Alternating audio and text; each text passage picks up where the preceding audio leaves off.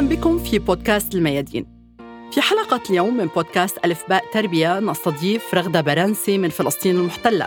رغدة أم لطفلين ومؤسسة مشروع أهل وموجهة مجموعات أهل ومرافقة عائلية. وهي معنا اليوم للحديث عن أهمية التوافق بين الوالدين في التوجه التربوي للعائلة.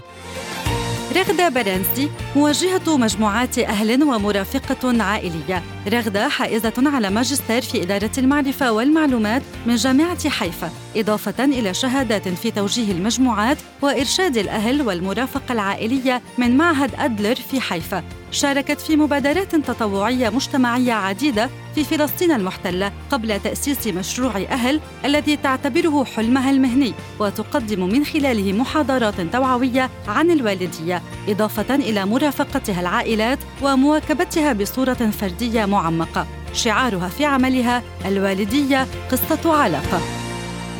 رغدة أهلا بك. أهلا ملاك. رغدة لماذا أهل؟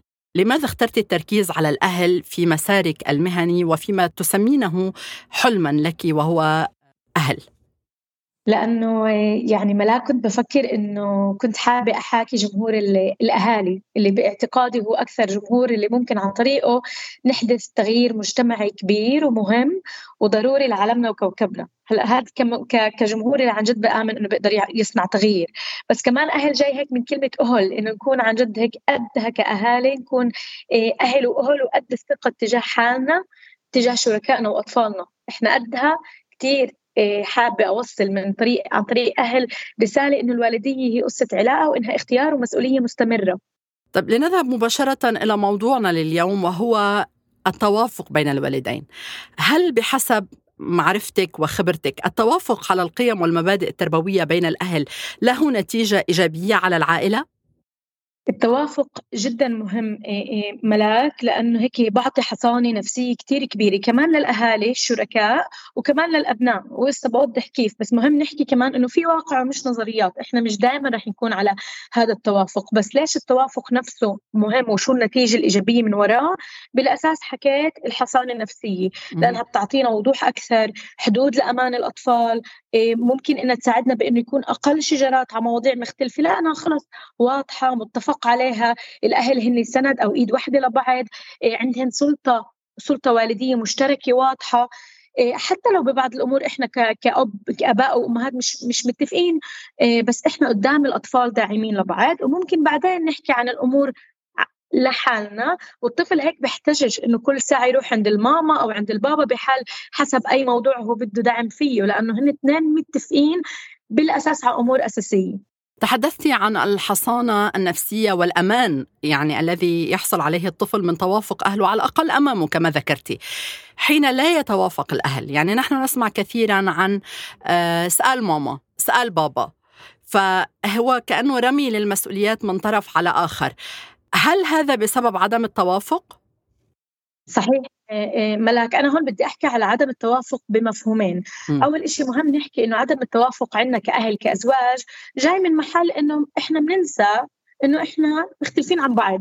يعني صح يمكن حبينا بعض اخترنا نتزوج بعرفش إذا اليوم إحنا بعدنا عايشين مع بعض أو لا. بس الأكيد إنه إحنا كبرنا بشكل مختلف عشنا قصص وظروف مختلفة بعائلاتنا الأصلية.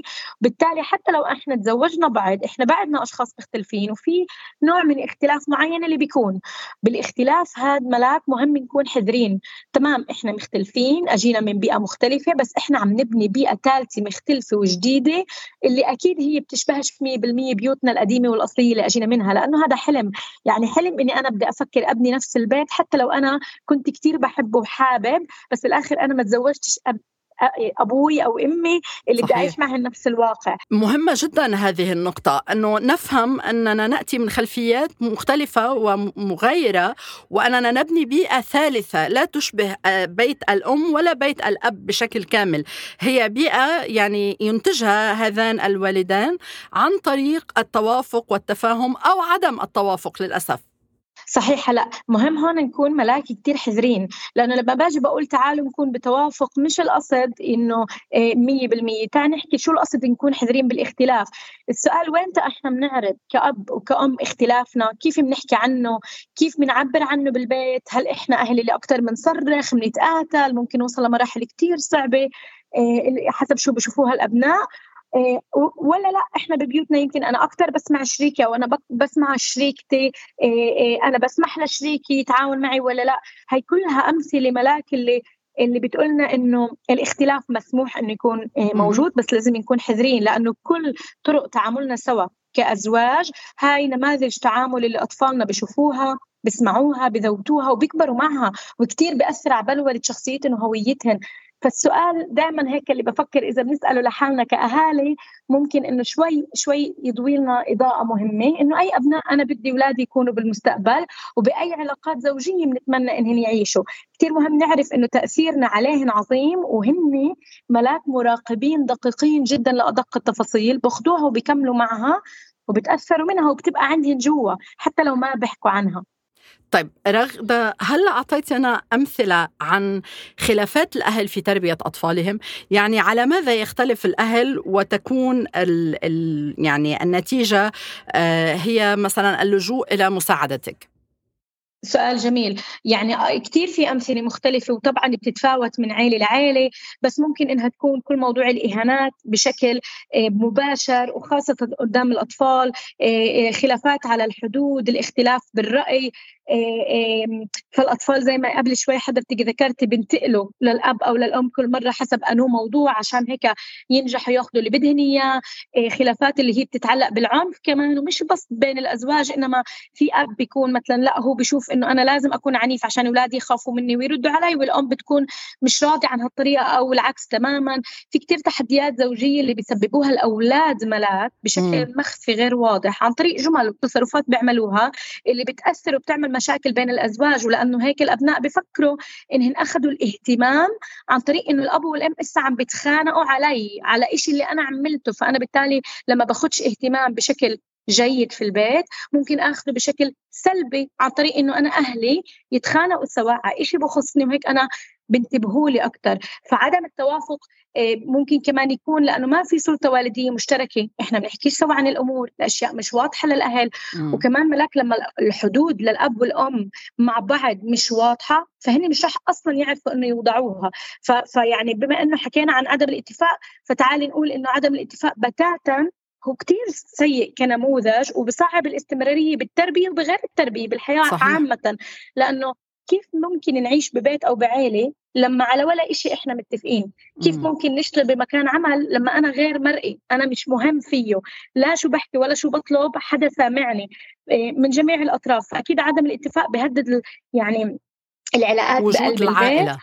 وبمنعنا نستمر ونكبر ونذوت مهارات حوار ومهارات اجتماعية. نعم ملاك. طيب آه، رغدة يعني نتحدث آه، كثيرا عن إنه ممكن إنه الشركاء يحبوا بعض ويتزوجوا بس لما يصيروا أهل بيختلفوا. يعني هناك العديد من التعليقات نسمعها هنا وهناك إنه تعرفت على زوجتي جديد لما صارت أم. أو اكتشفت وجه آخر من زوجي حين أنجبنا أبناء هل فعلا يعني أثر أهل الوالدين يستمر حتى يؤثر عليهم في زواجات زيجاتهم بهذا الشكل؟ يعني يصبح تأثير الجدة على الأم وتأثير الجد على الأب آه، موجود في العلاقة بين الشخصين إذا ما كانوا يعني متحدثين عن الموضوع ومتوافقين عليه من قبل؟ يعني هون في أكثر من شغلة ذكرتيها ملاك مهمة. واحد إحنا بنفوت على علاقات زوجية. أقل بيكون عندنا الوقت نحكي على ما بعدين لأنه إحنا مجتمع يعني كأنه بعيش خوف من المجهول أو من المستقبل ولما بيجي وقته بنحكي عليه صحيح. فمرات ما بيحكوا عن شو أنا بدي أكون كأم أو كأب وكيف ممكن نحكي وكيف ممكن رب بصيروا يحسوا إنه هون في استباق للأمور ولكن التحضير لها مهم فعدم الحديث عن هذا الدور اللي هو مستقبلي ورح نتشارك فيه أنا وياك بالمستقبل آه بيعمل تحديات لما بنصير تحت سقف واحد اثنين ملاك الوالدية لما أنا بصير أم لما أنا بصير أب كتير بترجعنا لطفولتنا ولماضينا وبتطلع جروح من الماضي اللي إحنا عشناها آه، ويمكن صدمات نفسية ما عالجناها. يعني كوني صرت أم وأب تفتح لي جروح قديمة اللي كمان زي ما أنت حضرتك إسا قلتي رغدة كأنه بتفاجئوا من بعد بعد الولادة. إحنا مش بنتفاجئ. إحنا ببساطة بنطلع يعني طرف أو جوانب من نفسنا ما كانش في داعي تطلع قبل صح. وإسا كأنه صار في سبب. طيب رغدة هنا دورك كمرشدة أسرية. تحدث هذه الخلافات يفاجأ الزوجان بوالديتهما. ما هو دورك أنت هنا؟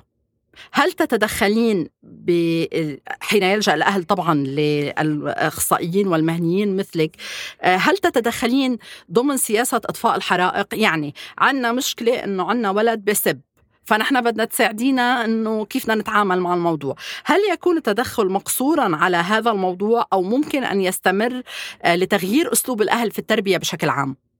مهم أوضح إنه أنا دوري كمرشدة أهالي أو كمرافقة عائلية بالأساس إني أنا أسأل الأسئلة ملاك اللي أنا بوجهها للأهل عشان هن يوصلوا لإجابات. أنا بكون مرافقة غير يعني تعال نقول مهنية لما أنا بصير أقول لهم طب أنا بدي أقول لكم شو تساووا. لأنه على الأغلب ملاك الأهل عندهم الحلول هن بس بدهم مساعدة كيف يوصلوا للإجابات. وكمان شغلة مهم نقولها إنه الأهالي بين بعض مختلفين كل عائلة بتيجي عندي هي مختلفة. فأنا بحاجة أساعدها توصل للإجابة لأنها بتكون ضايعة أو صعب يتعامل يتعاملوا معها أو بيرفضوها بدني شايفة انه هي هي الطريقة. فأنا آه، بكثير حالات كمان هيك ملاك بلتزم الصمت بحس إنه مجرد إني أنا قاعدة وساكتة وهن بيحكوا عن موضوع معين يمكن لو أنا ما كنتش موجودة بيتخانقوا عليه وما بينهوا. وجودي بلزمهن بإنه تعال نحكي وكمان هذا بيساعدني إنه أنا أعمل مراية أو انعكاس للأب والأم على الأشياء اللي بيقولوها وبظهر نقاط اللي هن يمكن بيشوفوهاش لما بيحكوا سوا. فبالتالي بيحكوها بحطوها على الطاولة وبيواجهوها. على سيرة اطفاق حريق بحس إنه هي مشكلة ملاك لأنه كأنه بنكنس بنقول إحنا الغبرة تحت السجادة صح. مش عن جد نظفتي بس حطيتيها تحت السجادة. ودائما بقول للأهل على أول نفضه سجادة بدك تنظفيها كل الغبرة بتطلع وكأنه كل المشاكل القديمة بنرجع نتخانق عليها. فبالذات إيه لما أنا رايح عند مختص ومختصة بطل هون في مجال لا لاطفاء حرائق ولا لتكنيس سجادي. استغل الفرصة أنك تشتغل بشكل عميق على والديتك لأنه بأهل بآمن إنه الوالدية قصه علاقة. فتغيير طريقة التفكير بديش أقول عقلية تمام؟ بتساعد الأهل يوسعوا أفاق يشوفوا الأمور من جوانب مختلفة وفرصة رائعة لرفع وعي ذاتي وفرصة أسأل حالي أنا كأب وكأم أسئلة. عشان أنا هدفي كمان ملاك الأهل يدبروا حالهم مع اولادهم لما أنا ببطل أكون بالصورة. تماما. الغلط إذا أنا كمخ... كمختص بضل بالصورة. فهن يكملوا حياتهم مع آليات يواجهوا التحديات بشكل مستقل وحكيم أكثر. ممتاز. هذا يعني آه، أشرت إلى نقطة مهمة جدا أنه المرشد الأسري أو المختص في توجيه الأهالي والمجموعات وجوده يفترض يفترض أن يكون آني ولكن مكثف وعميق بحيث أنه يقدم للعائلة التي تتوجه إلى هذا النوع من المساعدة أو من التدخل. آه، يقدم آليات يقدم استراتيجيات يغير ربما أو يوضح طريقة تفكير بما يضمن أنه هذه العائلة تستمر في تطبيق هذه الحلول حلول إذا جاز التعبير بشكل مستقل مش إنه دائما بدنا المرشد الأسري إلا إذا طبعا آه، طرأت تحديات جديدة. رغدة يعني لا يمل من الحديث، وقتنا محدود ولكن كانت حلقة آه، غنية جدا، إذا كان من نصيحة أو من ملاحظة أخيرة تودين توجيهها لمتابعينا. إيه، شكرا ملاكي كنت بحب أقول إنه الوالديه هي الوظيفة الوحيدة اللي إحنا بنمارسها من دون شهادات ما بنتعلمها فبنتفاجئ يمكن كل الوقت فيها وبنفس الوقت ما بنقدر نست... يعني نقول أنا بدي أستقل من والديتي. عشان هيك توجه الاختصاصيين بالوقت الصحيح كتير مهم ومش لما بنوصل لمشاكل كبيرة بالعكس تحديات صغيرة بتساعدنا إنه نسبق يمكن أحداث نعرف نتعامل معها وبتكون أسهل علينا من مشاكل إيه، كتير كبيرة وبالنجاح لكل الأهل. وظيفة مش مهمة بس إحنا قدها. ممتاز. يعني رغدة أنت تضعين بهذه الكلمات تضعين شعارنا في هذا البودكاست إذا جاز التعبير بخط عريض. نحن نهدف إلى رفع الوعي. وإلى تشكيل وعي والدي آه، يطال التغي... يعني يواكب التغيرات في المعلومات وفي المجتمع وفي أدوارنا كأهل في داخل وخارج الأسرة. شكرا جزيلا لوقتك وشكرا لمتابعتكم متابعينا الأعزاء. كانت معكم ملاك خالد من بودكاست الميادين ألف باء تربية.